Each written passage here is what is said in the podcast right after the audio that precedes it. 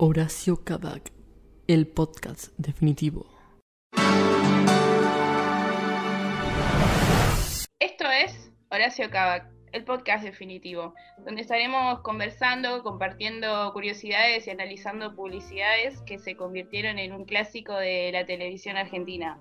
Mi nombre es eh, Nicolás Antonio Locino y sí, me hice una rinoplastía para sonar así. Y el mío es Manolo Murrieta. Soy de España y he venido aquí. Yo era domador de toros y luego fui luchador de lucha libre. Y ahora pues he quedado sin trabajo y perdido en este pobre país sudamericano. Bienvenido a la Argentina, Manolo Murrieta. ¿Cómo, ¿Cómo te trata este país después de tanto tiempo, tanto trabajo, tanto esfuerzo? La verdad, pues, Eh, bienvenido en nombre de, de todas en nombre de todos los podcasts y de Horacio Kavak, eh, es usted bienvenido. Devuélvame a mi partener, por favor, eh, para hacer este episodio número 10. Sí, sí, sí, llegamos a los 10 episodios. Vale, vale, vale. Me iré antes, pero quería pasar a saludar y a felicitar por los 10 episodios que han conseguido. Yo pensé que no llegarían a ninguno porque son sudamericanos y yo soy superior ustedes. Pero bueno, vale, vale. Ahí viene su compañero, viene su compañero Pepe. ¡Ole! ¡Arre! Hola, Flor. Después de esta visita Bueno. internacional y de Hola, mi capacidad para la palabra a lo. a lo Fernando Peña, quiero, quiero decir Tu, que. tu- tu fanatismo por Pablo Alborán. Remember otros episodios. Esta es la culpa de Pablo Alborán. Episodios insano. Vayan y googleenlo. Sí, igual quiero Mucha decir que. España, tío, mucha España. Sí, sí. eh, igual no sé si eh, Manolo Murrieta es un personaje de 100% lucha. Ay, no, qué carajo. Bueno, pero mm, si no lo veo, no lo creo. Así que en nuestra ilusión estuvo acá pisando los suelos eh, bastante pantanosos de este podcast que llegó a los, a los 10. Y por un momento también igual pensé que no era Manolo, eras vos cambiando de voz. Eh, una primera es con S y la otra con Z. Eh, podría ser una rima, pero termina en teta. Este es, un episodio freestyle, eh, así que por eso arrancamos ahí bien arriba. Y por un momento, posta, pensé que, que habías cambiado la voz, que te vino la adolescencia. Y eso me recordó, ¿sabes qué? El primer capítulo de Gumball, así, así de una, es sobre el cambio de voz.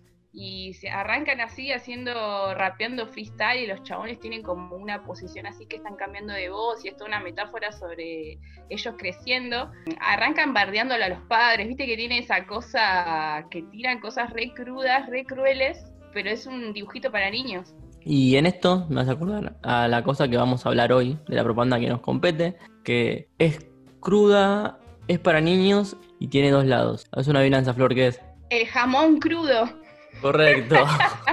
Eh, no, es una publicidad de jamón. mm, no, podría haber sido, sería muy buena, pero no. Es una publicidad de Telefónica, es una la llama que llama. Pero, esto es un capítulo especial. Concordia, tienen garrapiñada, no tienen papel picado, tienen garrapiñada. A mí me copa más que tienen garrapiñada, porque es un poco más violento. Le mete garra y le mete piña, garra piñadiña. Y también en Brasil es una alta caipiriña. España, Brasil y Argentina. Guacho, para vos, arre Duki. Bueno, Flor la acaba de poseer el alma de un rapero y vaya a estar todo el tiempo así. Así que si quieren saltar sus partes, yo no tendría ningún problema. No, ¿sabes qué pasó? Es que estuve eh, una semana sin WhatsApp, ¿viste? Entonces es como que para este capítulo, ah, porque iba a estudiar con el WhatsApp. No estudié un carajo, chicos. Esto es puro freestyle, amigo. Y andaba con el celular, ¿viste? Y la publicidad hablando así de la telefónica. Estamos con la llama que llama. No se olviden de eso. Sí, sí, sí, de Sí, la llama pero que es la llama. llama, pero es la llama que llama, es la, es la llama que llama y su antepasado, Sí. porque mm, Tal cual. la, la publicidad tiene un antepasado que es con humanos, que la gente no recuerda mucho porque quedó eclipsada por todo el poder y la gran, enorme difusión que tuvo la llama que llama. Hay una publicidad anterior que es el predecesora y que es básicamente lo mismo, nada más que sin muñecos. Es de un año anterior que arranca también la campaña con porque habilitan, digamos, desde Telefónica una campaña para hacer las llamadas libres. Había como una- un horario específico o uno o de lunes a viernes eh, eran horarios específicos donde se liberaban las llamadas, entonces ahí estaba habilitado a que a hacerlas el llamado ilimitado, pero a la vez también ahí es como que lo que surge eh, más libremente lo que serían las bromas telefónicas, el modo tangalanga, el modo que uno siempre está tentado cuando ve un teléfono ajeno, o por lo menos cuando no había internet en, nuestro historial, eh, hacer, digamos, una agenda, una página amarilla, el juego de la aleatoriedad de marcar un número y que sea lo que, lo que sea, abrir una improvisación como lo que más o menos estamos haciendo ahora, ¿no? ¿Hiciste alguna, Flor? Sí, la verdad que sí era muy chica, pero la hacíamos así como con unas vecinas que tenían teléfono. Obviamente no era el teléfono de mi casa, si no, no lo hubiera hecho. Pero sí hice bromas telefónicas. Yo lo hice el de mi casa. ¿Ir presa? No lo sé. Yo hice una muy buena en una madrugada. No, encima ahí es como más difícil en la madrugada. Porque eh, llamé, una, llamé una empresa, llamé a una fábrica y había un sereno. Dijimos que de aguas argentinas y que se vaya a fijar a ver qué salía de la canilla. Y el chabón tardó un montón en llegar y volvió y ¿qué sale? Y sale agua. y sí, ¿qué va a salir, boludo? Le dijimos, cortamos. o sea que ahí ya desde chico, ahí dirigiendo el chabón, manejando a la gente. Molestando, molestando. En, mi caso, sí, sí. ¿Y no llegaste a escuchar la puteada que te merecías? No, no, acordamos rápido, teníamos, estábamos... Después llamamos al Ruro 69 era también otra, otra cosa que hacíamos. Ay, a mí me hubiese re gustado hacer esa posta, pero no, no, no llegué. Pedíamos chicas para, para lugares que no conocíamos, direcciones rarísimas, agarramos una dirección y tirábamos ahí. Sí, mayormente no pinchaban igual, no, no, no pinchaban. También uno se exponía al identificador de llamadas, porque en la publicidad, viste, como que te venden que vos podés, que vos, o sea, te podía pintar hacer la broma telefónica y tenías el aval de todos, pero no te tiraban como la como la, parte oscura o la letra chica que vos al hacer eso por ahí te estabas exponiendo al identificador de llamadas. ¿Qué es eso lo que me pasó a mí? Porque yo tuve casi un, plan maquiavélico de irme a un locutorio con un grupo de amigas a llamar a un teléfono que sabía de quién era, hicimos toda la, la cosa sucia. nunca la pensamos de que donde llamamos a identificar de llamadas y por pensar de que llamamos por un locutorio íbamos a salir impunes, pero no, no fue así. Ah. Me comí una cagada pedo bastante, no, tanto, digamos, porque después lo volví a hacer, pero no en el locutorio porque me avivé. O sea, eh, de ahí extraje el dato de que si vos hacías una llamada, una broma telefónica desde un locutorio, igual podías ser reconocido pero después sí en casas ajenas, sí llamando más que nada, pidiendo plata, cosas así. Ah, eras vos. éramos pibitos.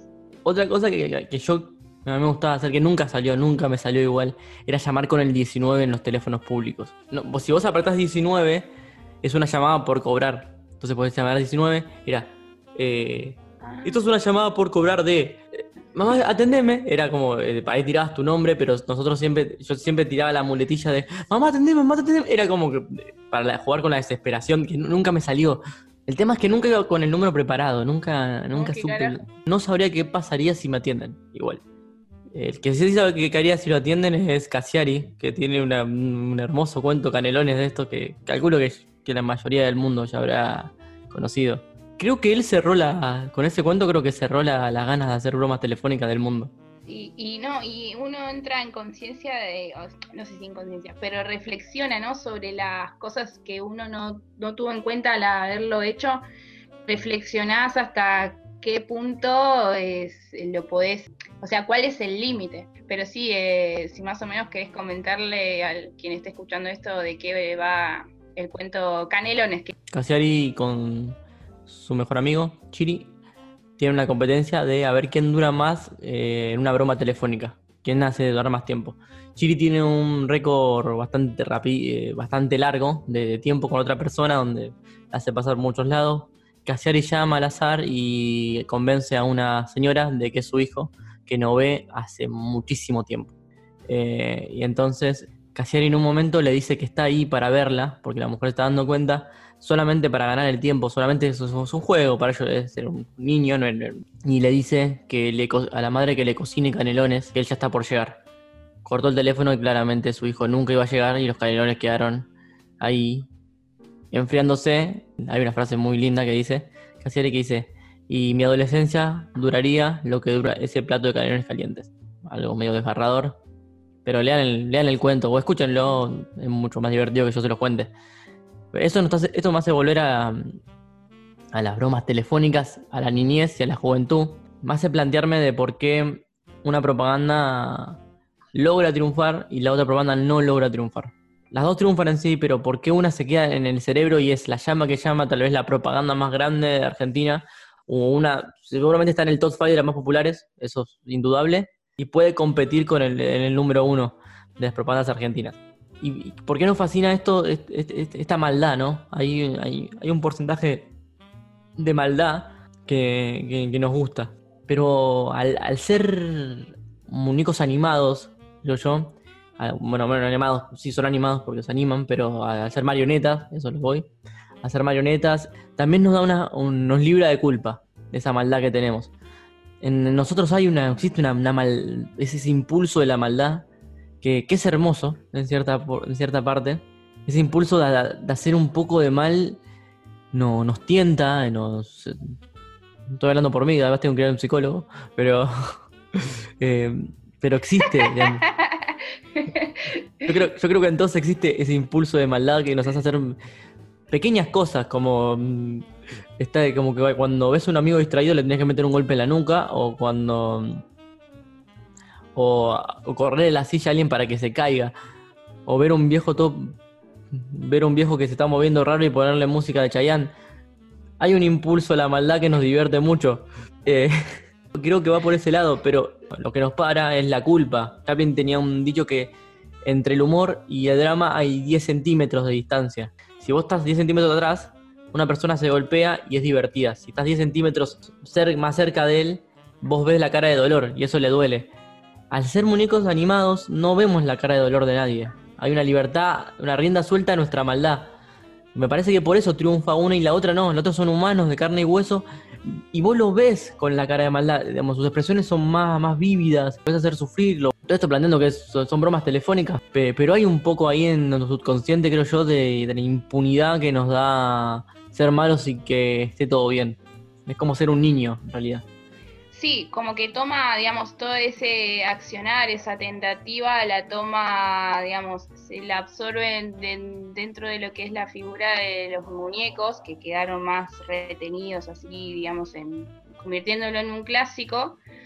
Pero algo muy interesante que pasa con la publicidad, eh, que es una familia, que creo que también es lo que expone más, eh, es como un sentimiento más puro en cierta forma, más allá de, de que son personajes de carne y hueso, tienen como toda una expresión eh, que vos acabas de decir, pero haciendo énfasis, tienen una expresión corporal desde, digamos, la postura de que, se están como escondiendo, hablando bajito, de a poco se van acercando los, distintos integrantes con esa curiosidad, es como que genera toda una atracción que para el que lo está viendo puede reconocerse ahí. En cambio, digamos, si tenés el mismo concepto en las llamas, está un poco más limitado toda esa cuestión que es lo que humaniza. Eh, eh, ¿Qué es lo que las humaniza también, no? Al, al tratarse de muñecos. Una cosa muy curiosa que más o menos había encontrado por ahí, que contaban del set de la publicidad de la familia, es que casi todos los chistes o toda la, digamos, la broma en sí, que creo que son tres o cuatro, se, o sea, tres o cuatro segmentos, eh, eran casi todas improvisaciones. Eh, tenían, creo que les habían dado vía libre a llamar, como para que no sentirse tan limitados a que no haya una, eh, una respuesta del otro lado del teléfono. Entonces sí tenían, o sea, estaban haciendo la broma eh, real. ¿no? Y eh, creo que hay una que llaman a una casa de fotos y dicen que es flash, es como que se, o sea, tiene esa cuestión espontánea porque justamente estaban poniendo en práctica el producto que estaban vendiendo. Y por otro lado, había una cuestión improvisada de parte de los que si bien tenían todo un manejo de- del humor y de los gags bastante ejercitados, eso es como lo que la hace mucho más eh, genuina y que uno se puede sentir identificado. Pero retomando lo que vos planteás, que es con el, tema de que uno puede sentir hasta cierta manera, no sé si culpa, pero hay una especie de juicio ante eso. Eh, no sé pensándolo en contexto, ¿no? Pero es como que tan grande la identificación que hasta uno mismo es capaz de ponerle juicio, cosa que a las llamas, al tratar, por tratarse de muñecos, eh, no se le hizo y por eso ahí se mantiene la simpatía hasta hoy en día y por eso queda tanto en el imaginario colectivo. Pero sí, sí, es muy, muy interesante digamos, cómo no se siguió explotando por ese lado. Solo por ponerle muñecos también. También creo que tiene esta idea de que, mm, una, vez escuché una, una nota Vicente Viloni, y Viloni planteaba el hecho de por qué no se podía hacer como, como la lucha libre de Estados Unidos o en México o en Japón, que la lucha libre es pensada para adultos. Acá es, siempre fue pensada para niños, de en el ring, pasándose por la edad del espacio, cuánta cosa de lucha libre, dicen, bueno, 100% de lucha. Y él decía como que en Argentina el, que tiene el que maneja la billetera es el niño, no, no el padre. Entonces, eh, los muñecos lo, infantilizaban, lo traían para el lado de, los nenes. Yo recuerdo que en ese momento había otras propagandas tipo los pingüis o esas cosas que, también eran para niños, era un poco más picante, ¿no? Más divertido. Pero eh, se transformó todo en un, en un producto, en, en una, digamos, había como otro negocio, más allá del negocio de, vender una publicidad telefónica, se transformó en otro negocio, en una sensación, un boom, digamos, traspasó las barreras de, un coso publicitario y se vendían muñecos, los, nenes estábamos todos, me acuerdo que yo parecía una propaganda de la llama que llama y uy, a ver si la vi o no la vi, era como toda una sensación de, de, estreno de la vida, de como si estuviera yendo a ver, no sé, alguna película de Pasolini, no sé. a los ocho años. El niño no miraba película de Pasolini, qué tarado.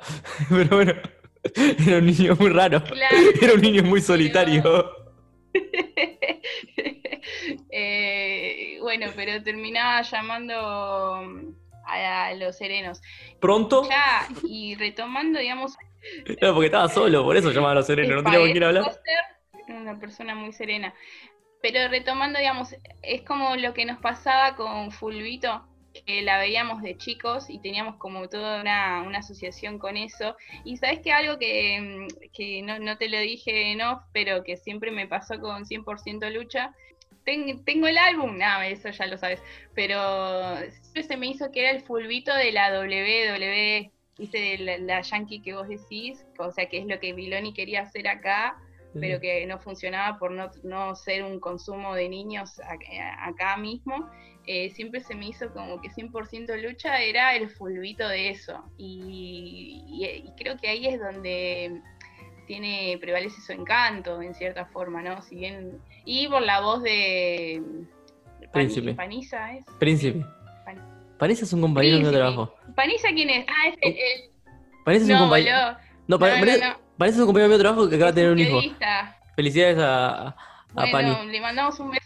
Le mandamos un beso grande, pero no estamos hablando de él, lamentablemente. De Paniza, el periodista de tele. No, pero ese, no, pero no es Paniza, es eh, Príncipe, Príncipe. No, por favor. Eduardo Príncipe. Príncipe es cosa. Más cada uno. ¿La tiene? Le man doble, va man doble la cabeza. Eh, no, no, es imposible imitarlo.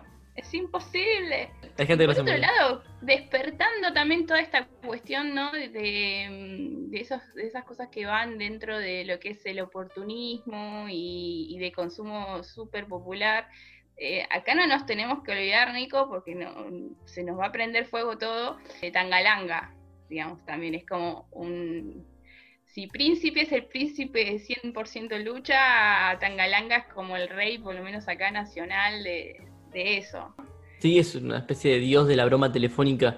Les digo a, cualquier grupo de amigos que esté, que, bueno, ahora no se pueden juntar, pero en cualquier momento que se junten, poner eh, bromas de tangalanga, broma al peluquero. Al peluquero o al del gimnasio son épicas porque... Al del gimnasio. hacía algo que no, hacía algo que, era raro, ¿no? Que, que, era hasta casi imposible.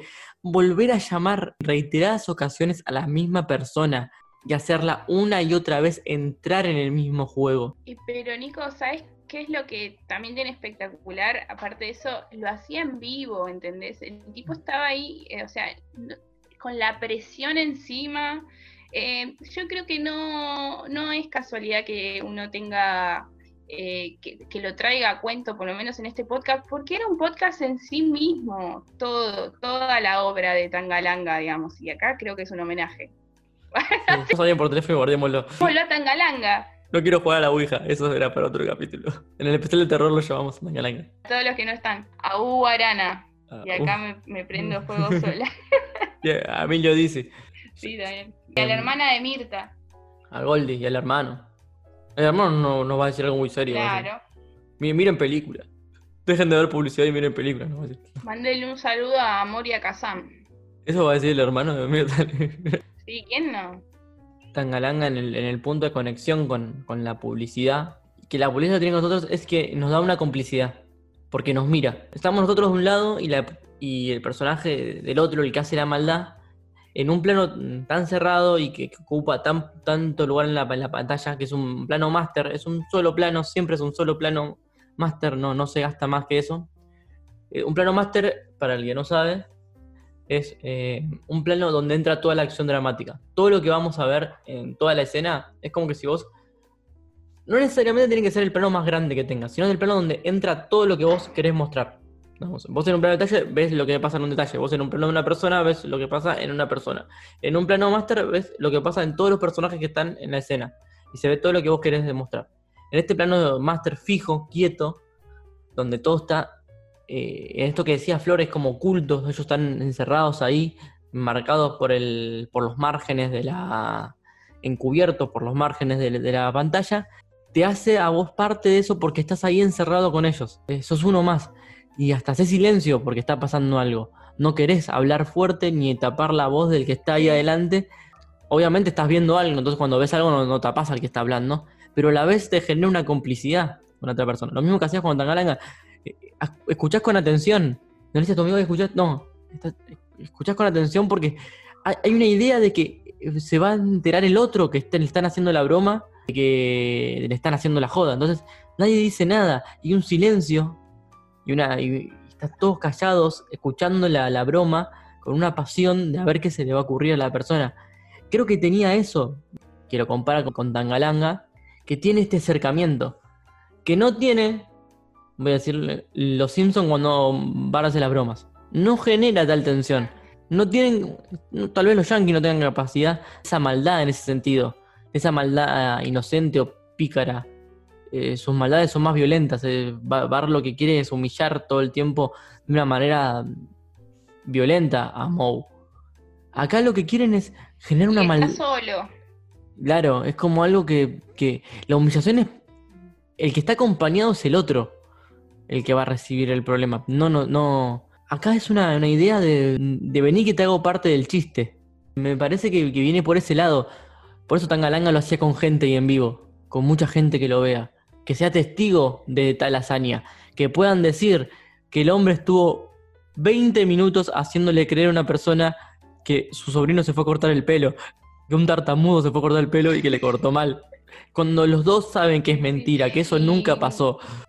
Pero hay un montón de gente que lo está creyendo. Eh, y sabes que hay otra habilidad, no solo de, de tener ese motor, digamos, ahí bien aceitado, sino la calidad para putear y, y tirar, o sea, la puñalada justa para que la otra persona se enoje y muy pocas veces le habrán cortado, pero no, justamente es apropiarse de ese enojo del, que está eh, hablando con él y seguirle dando rosca, es como alimentar ese fuego, digamos, es como, no sé, era como un superpoder, digamos. Otra cosa sí que en la puli esta de Telefónica la familia que, que se improvisaban las llamadas posta, dice que el equipo de sonido y de grabación se tenían que tapar la boca, creo que les habían dado como unas cosas, tenían que aislar el sonido porque detrás del set se estaban cagando de risa, posta real, porque era todo improvisado entonces era como que eh, realmente la expectativa era, era así, no solo pasaba, digamos, con, la cuestión de Tangalanga en el teatro, que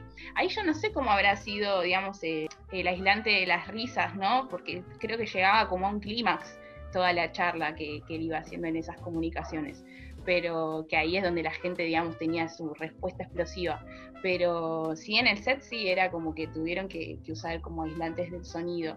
Más o menos que, digamos, tiremos la carta de, quiénes son los responsables de la llama que llama y de la, y de la anterior, digamos. Sí, sí, por favor. Que son, son la, la, la misma agencia, es eh, no sé, este podcast, si tuviera carne y hueso, por lo menos piel, debería tatuarse a Gucci y Bassetti. Vamos a decirle a Horacio Cado que se tatúe a Gucci y Bassetti en su cuerpo. Y a Ujis. Pero sí, sí, son. Tiene el redactor que es Sebastián Wilhelm, el de la publicidad del Minotopo. No sé, creo que nos cae muy bien esta gente. Y. Porque esto es canchero. Que también es llamativo porque este podcast es servicio también y es canchero, o, eso es lo que pretende por momentos.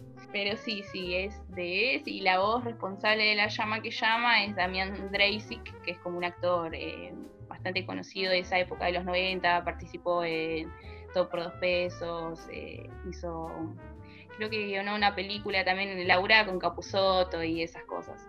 Eh, después creo que se puso a hacer teatro serio, algo así, pero pero bueno, más o menos esos son los datos, así que si tienen que buscar un responsable de la publicidad de la llama, que se extendió, fueron 28 capítulos y se extendió durante tres años.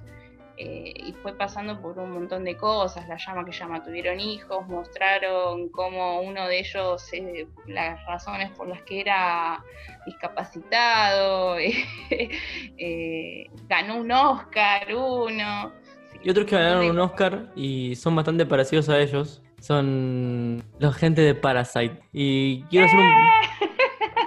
¡Coreanos! ¡Coreanos! Voy a hacer un paralelismo básicamente en las familias, pero Parasite me parece que en realidad igual se relaciona mucho más con la publicidad anterior, la que no tuvo, la que no ganó el Oscar. Y que comparten este sentido de, de, esa maldad familiar, de esa idea de, de estar escondidos, digamos, uno creo que tranquilamente podría manejarse a los personajes de Parasite haciendo estas maldades, haciendo bromas por teléfono. Que venga uno a hacerlo y con un talento especial cada uno para hacerla.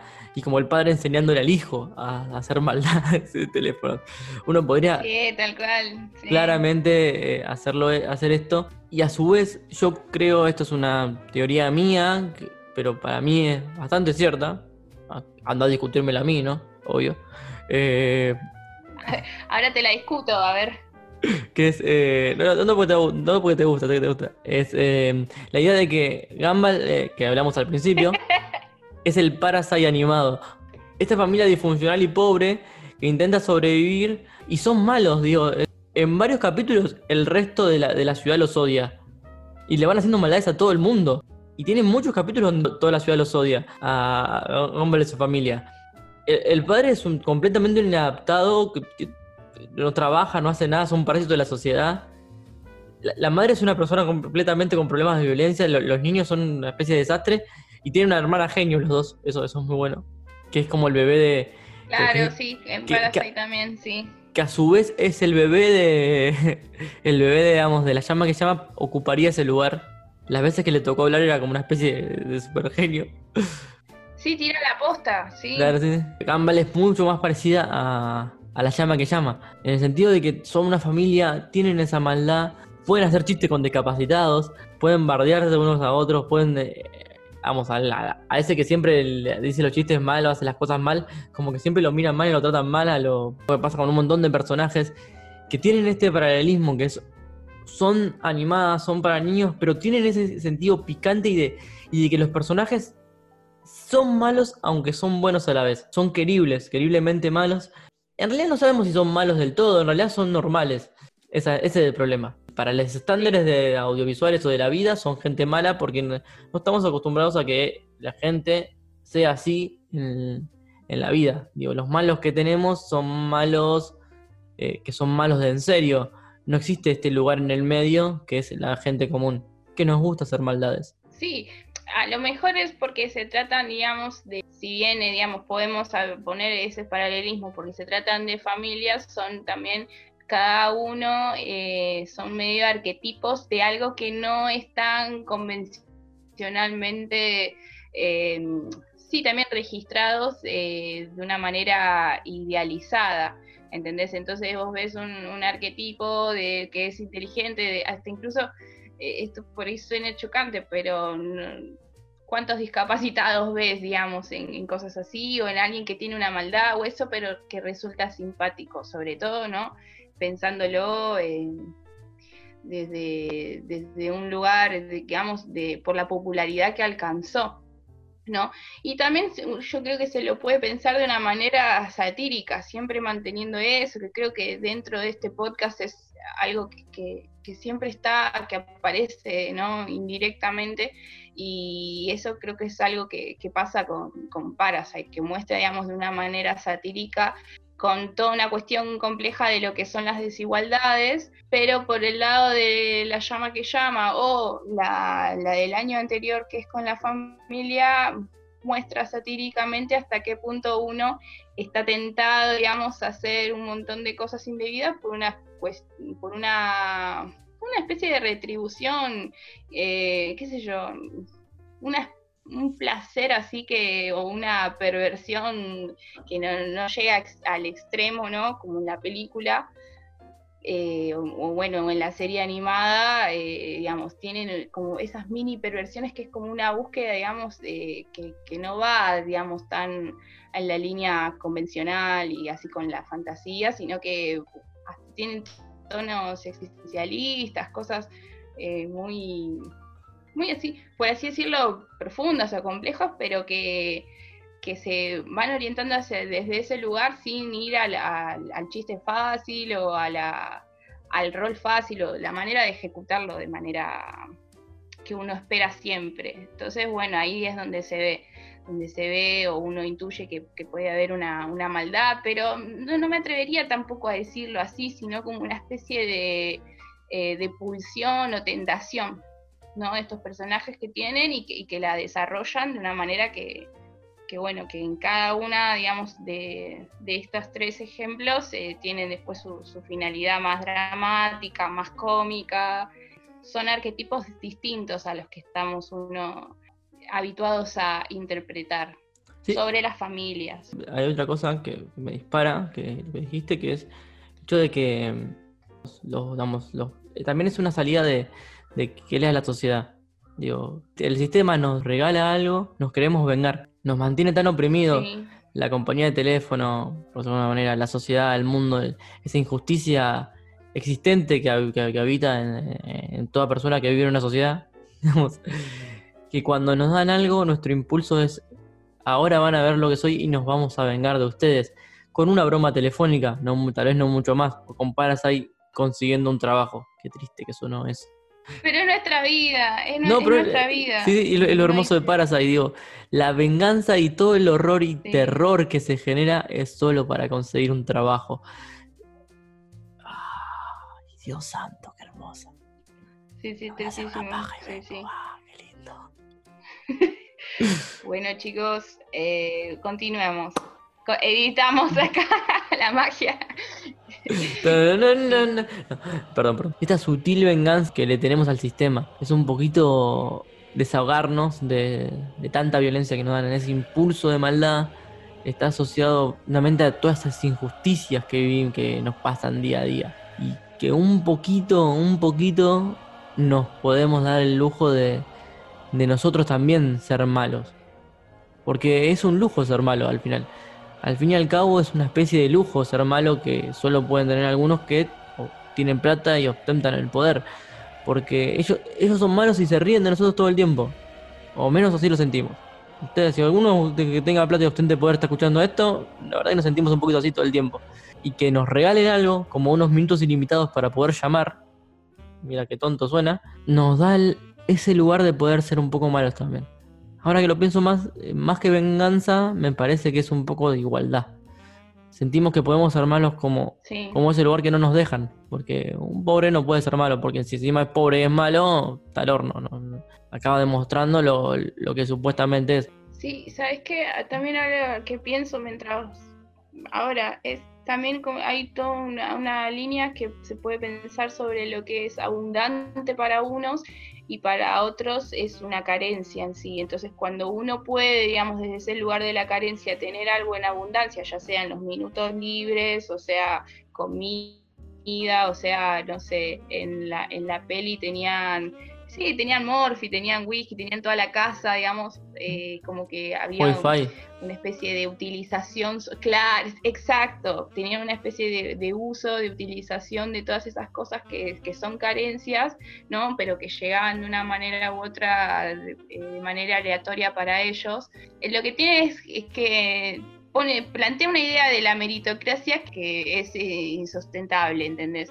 Entonces está tan ahí, tan visto claramente que vos te das cuenta que no lo pensás como carencia, sino como que, bueno, están usando, aprovechando el tiempo, eh, aprovechando el, la- el wifi, todas esas cosas que de las que carecen. So, Aquí uno tienen cosas en abundancia y otros que no. Hay algo genial que había, no me acuerdo quién había hecho un monólogo, un chiste, la verdad, perdón, porque no, no puedo decir quién lo dijo esto. Una boludez era como, los pobres le van al registro civil y preguntan cuánto sale poner un nombre. Y se dan cuenta que es lo mismo poner un nombre corto que un nombre largo. Entonces los pobres se llaman Roberto Washington. Ponele a, eh, el nombre más largo que se te ocurra, total es gratis, es lo mismo, es, digamos. En cambio la gente rica se llama Juani. Entonces, yo puedo tener todo esto sin nada, sin que me cobren nada. Entonces ponga, hagámoslo todo lo, lo que pueda. Yo puedo tener tantas llamadas, bueno, gastémoslas, digamos, seamos ricos por un segundo. Gastémosla, sí. Disfrutémoslo Sí, sí, por un segundo. derrochemos. Por un segundo. Juguemos a que somos felices por, medio segundo y, y estemos a su nivel.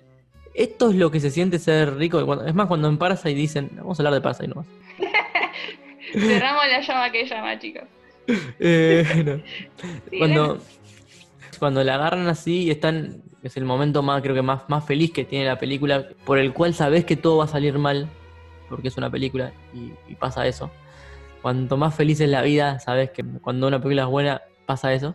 Ellos están ahí sentados, cuando están comiendo, en la, cuando la familia se va por el cumpleaños del nene, y ellos están ahí comiendo y, y disfrutando de la vida, y el, y el padre no me acuerdo qué dice, y la madre le dice algo como, Sí, pero cuando ellos vengan vas a esconderte como una cucaracha debajo del mueble.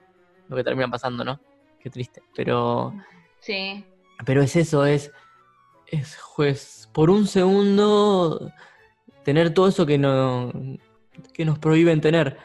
Entonces es como que ellos, ellos van a, to- a tomar eso que no está, como dijiste, las carencias que tienen, como dijiste. Sa- Sabemos que por unos segundos, sabemos que no, no, no es para siempre. Entonces tienen que tomar todo lo que pueden, todo lo que pueden en ese instante. Cuando, veas un cuando veas un chico pobre comer como desesperado, pensá en esto. Pensá que él tiene que comer para siempre. Él no puede comer todos los días. Ah, ah, ¿cómo te dolió eso, Gil, eh? Ahora te duele, ahora te duele la cola. eh. totalmente, sí. Sí, sí, cuando es como por un segundo pensar que no que no necesitas nada y es tomar todo lo que puedas, así.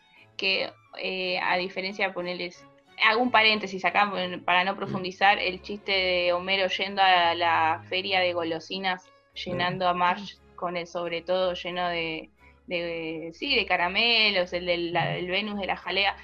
Nada, es como que en uno eh, lo- se utiliza esa idea como una especie de hasta de gula y en el otro está re bien puesto así como a cuentagotas. Y a- yo veía en esa escena, cuando salí, bueno, me se sentía como enojo y eso, ¿viste? Pero pensando, ese es como el final de una primera parte de la película y después vuelve a empezar, porque ellos tienen como una la misma conversación, una cosa así, y, y nada, es como que vuelve a empezar la película después de, de esa, de esa fiesta. Es como que ese fue el fin de su, de su sueño y después es todo cuesta abajo. Que justamente, literalmente es todo cuesta abajo. Ellos se van abajo, se sumergen así en, en- en lo que es la realidad posta, mientras la familia está llegando. eh, sí, sí, es muy chocante. Tiene un tratamiento de, de- de las alturas, es muy bueno el, el ba- el baño, que el baño esté arriba. No, no sé si en Corea los baños siempre están arriba, la verdad, no es algo que desconozco. Pero acá, acá metafóricamente es, es- es hermoso esa idea del. Y que lo único que se salva, los cigarrillos que tenía ella escondido ahí, que están arriba. Cuando todo se le inunda, lo único que salva es eso que está arriba, que son que, que ellos vienen y ellos vienen bajando. Todas esas escenas donde ellos van bajando y bajando y ahí hay más agua y más agua y los va a tapar. Digamos, es como que su propia miseria, todo eso mal que estaban haciendo lo está tapando, pero a la vez es el único lugar donde pueden ir, es su casa. Digamos, es ese lugar inundado de, de toda esa miseria y mal que hicieron, es su casa. Y es donde, es, es donde terminan Claro, no, yendo. ni- ni- Sí, ni siquiera es el castigo o el, o el juicio de nadie, de nada, ¿entendés? Ellos huyen igual como si estuvieran siendo juzgados por alguien, o como si yo lo hubieran visto, digamos, esta gente que, que eh, usaron sus cosas. Ni siquiera, es como que ellos Mm. mismos tienen su, su, su condena, ¿entendés? Y como también ellos bajan, pero sube el agua, lo que decís de los cigarrillos, que es el fuego opuesto al agua, eh, no es casualidad que sean los puchos y sea el wifi, que es como algo etéreo, es como, eh, sí, es algo más, eh, más que Dios, más que todo lo que está ahí, pero no lo vemos, es el wifi, lo que necesitamos como para tener, avanzar en la vida, sí. Unos problemas de conectividad que tienen digamos, los, los personajes que no pueden conectarse con el mundo eh, en esta idea de Wi-Fi.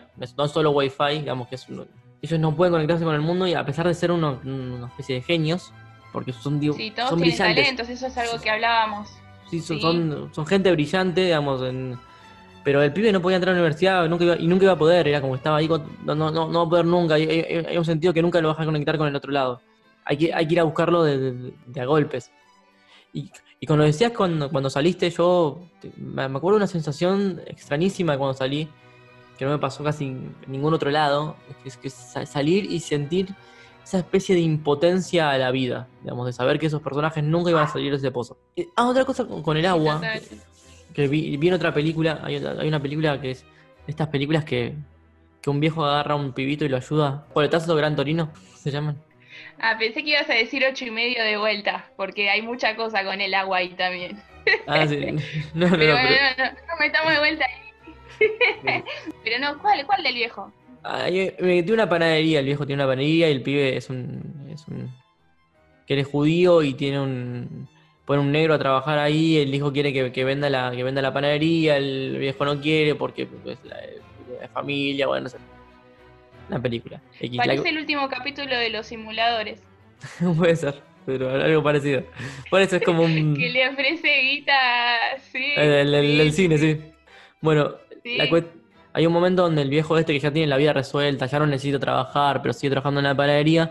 Y está por el otro lado el pibe que no, no tiene un mango, que viene de, de- inmigrante, estar en una casa. eh, y el tipo tiene una cosa con el agua que es muy bueno, que él está, él está mirando, cantando bajo la lluvia, toda la escena esa, y el agua le hace acordar a la mujer. Tiene toda esta idea con el agua y él, va, mirando a la gente en la lluvia y, no me acuerdo quién le dice algo del agua caliente, me está, la está viendo con un amigo y sí, no sé. Y al mismo tiempo, digamos, en paralelo en el montaje, demuestran a- que en la casa del pibe que está con la madre se empieza a caer un caño de agua y se empieza a inundar la casa.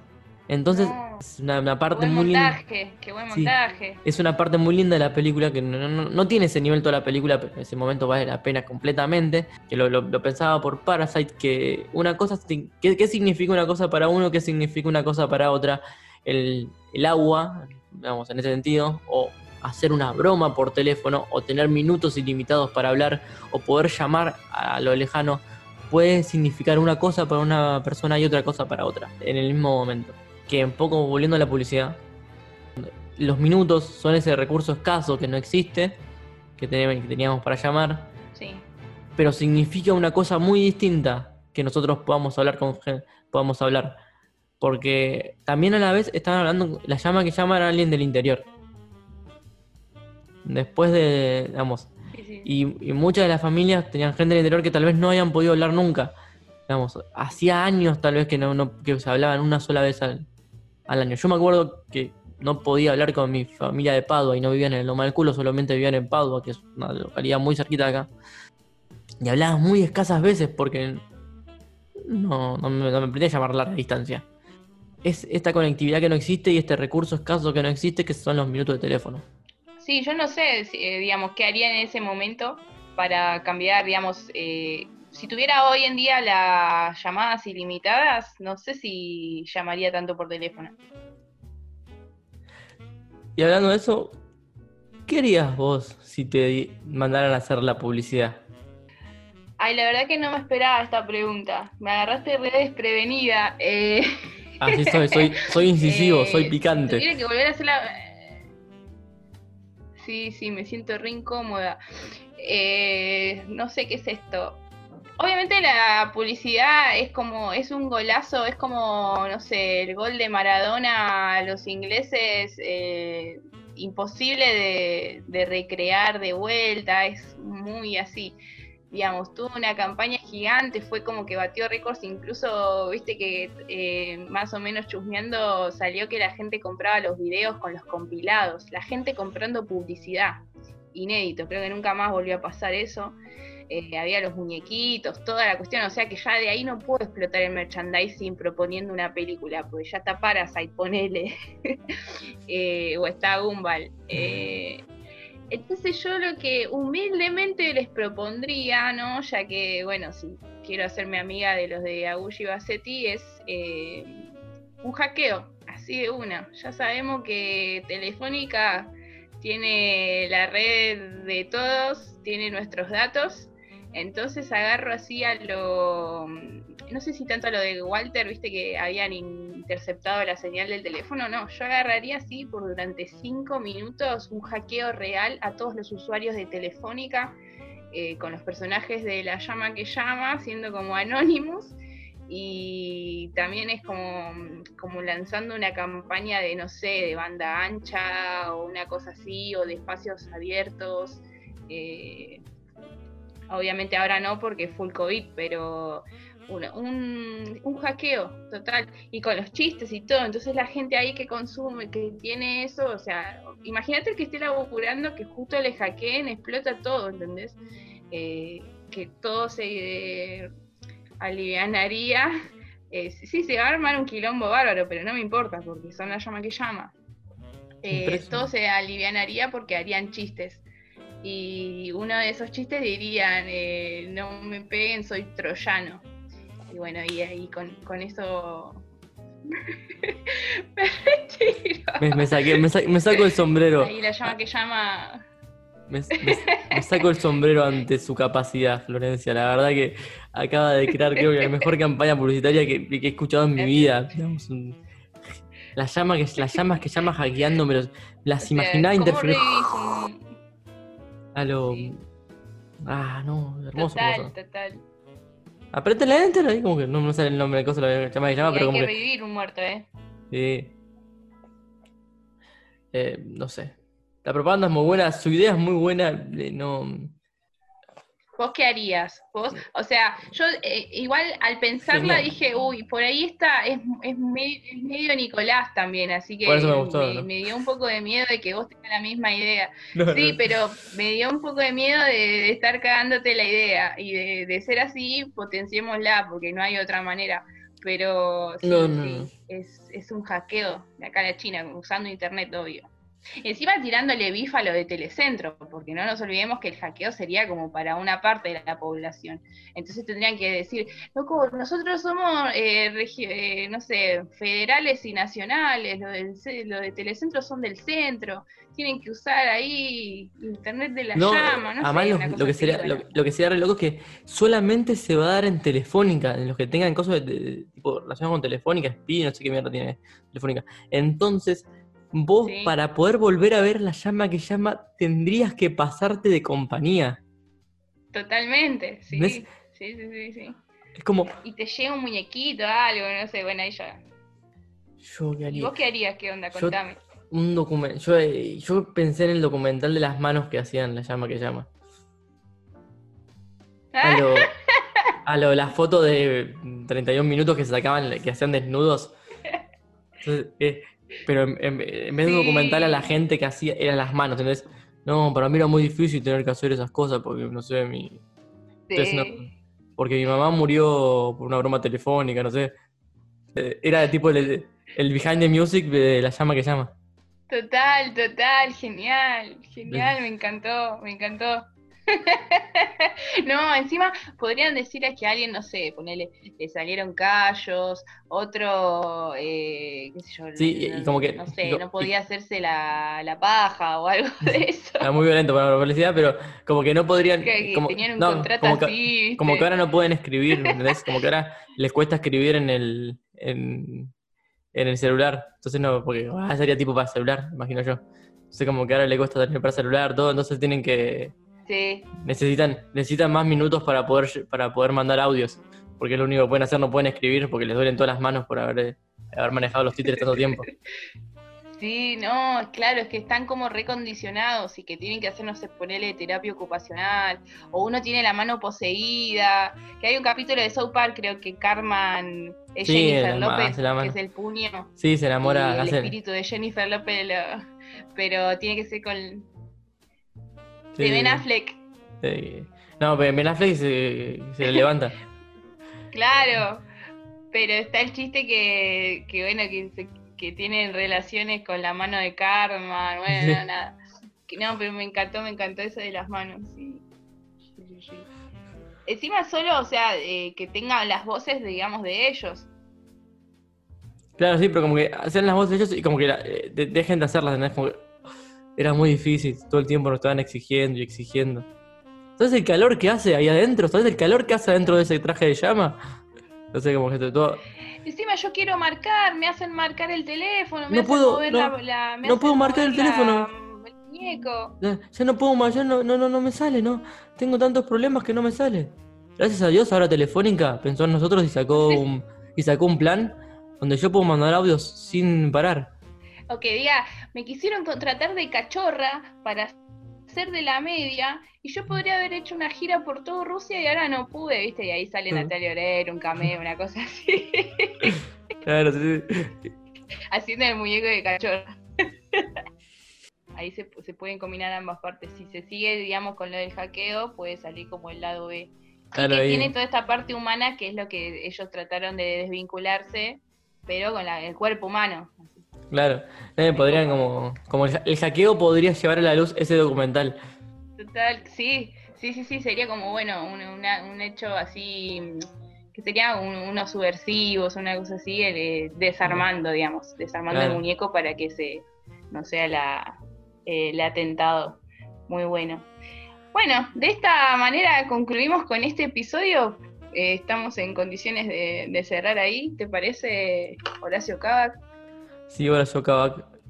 Da- damos por, de esta manera damos por concluida este episodio número 10, especial de La llama que llama, eh, del año dos- 1998 y su antecesora, eh, Bromas Telefónicas del, del 98 y el del 99 de La llama que llama. Todos estos datos técnicos no sirven a todos porque este podcast no se olviden que es servicio. Eh, esperamos que hayan pasado bien, bueno, y pueden eh, suscribirse a arroba HCL Podcast Definitivo para novedades de cada estreno y suscribirse en todas las plataformas de podcast favoritas. Por tratarse del episodio número 10, creo que podríamos hacer una especie, unos legales de agradecimiento a la familia, a los amigos que, que le dieron play a, a estos capítulos. Muchas gracias y también muchas gracias a mi partener por la invitación y por todos los, esfuerzos que, que hay atrás de, sí, de la producción de este podcast y esas cosas que, bueno, eh, es divertido hacer por ahora. Así que, bueno, muchas gracias a todos. Les dejo un saludazo. Yo les quiero agradecer a mis padres por haberme tenido. eh, y básicamente fue lo único que necesité porque después el resto me lo gané yo solo trabajando con mi propio esfuerzo y ganancia. Así que no le agradezco más a nadie. Nada. Ah, mentira. Le voy a agradecer a Y Esbaraglia. al por, aire. Esbaraglia por, por haber leído el Ah, mármol. sí. Y a Facundo Arana por existir. No, no, no, no. A Horacio por no prestarnos el nombre, pero por existir, principalmente para poner, bautizar este podcast, por haber hecho el show creativo, por, por, por haber aceptado hacer eso y no haber seguido a Europa a triunfar como modelo un par de meses. Eh, nada, creo que es clave. Así que gracias, Horacio Cava. Esta es para vos. Gracias, gracias, acá. Bueno, si van a, no sé, si van a escribir un guion, me avisan. Y si van a hacer windsurf, le avisan a Flor. Porque no sé si saben esto, pero Flor es experta en windsurf. No sé si después lo conocen, Sí, pero sí, es- es- en- es- no, eh, hablando en serio, estoy- no estoy jodiendo. Ella es una. En el último campeonato de windsurfer Argentina salió tercera. No, no, no, no te rías, en serio. A ella no le gusta mucho que hable de esto, pero, eh, vamos, en serio, ella es muy buena en eso. Bueno, adiós, chao. Sí, sí, estafando. Estafando gente. Chao, No, no, en serio. Flor es muy buena en el windsurf, aunque ella lo niegue. No, no le gusta porque es una persona muy humilde, pero. O o que estamos en el capítulo 10, no sé. Te quiero, Flor, gracias. Es, eh, soy, sí, de, de Harry Potter.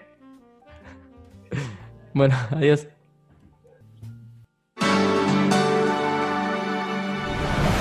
Esperamos tu suscripción.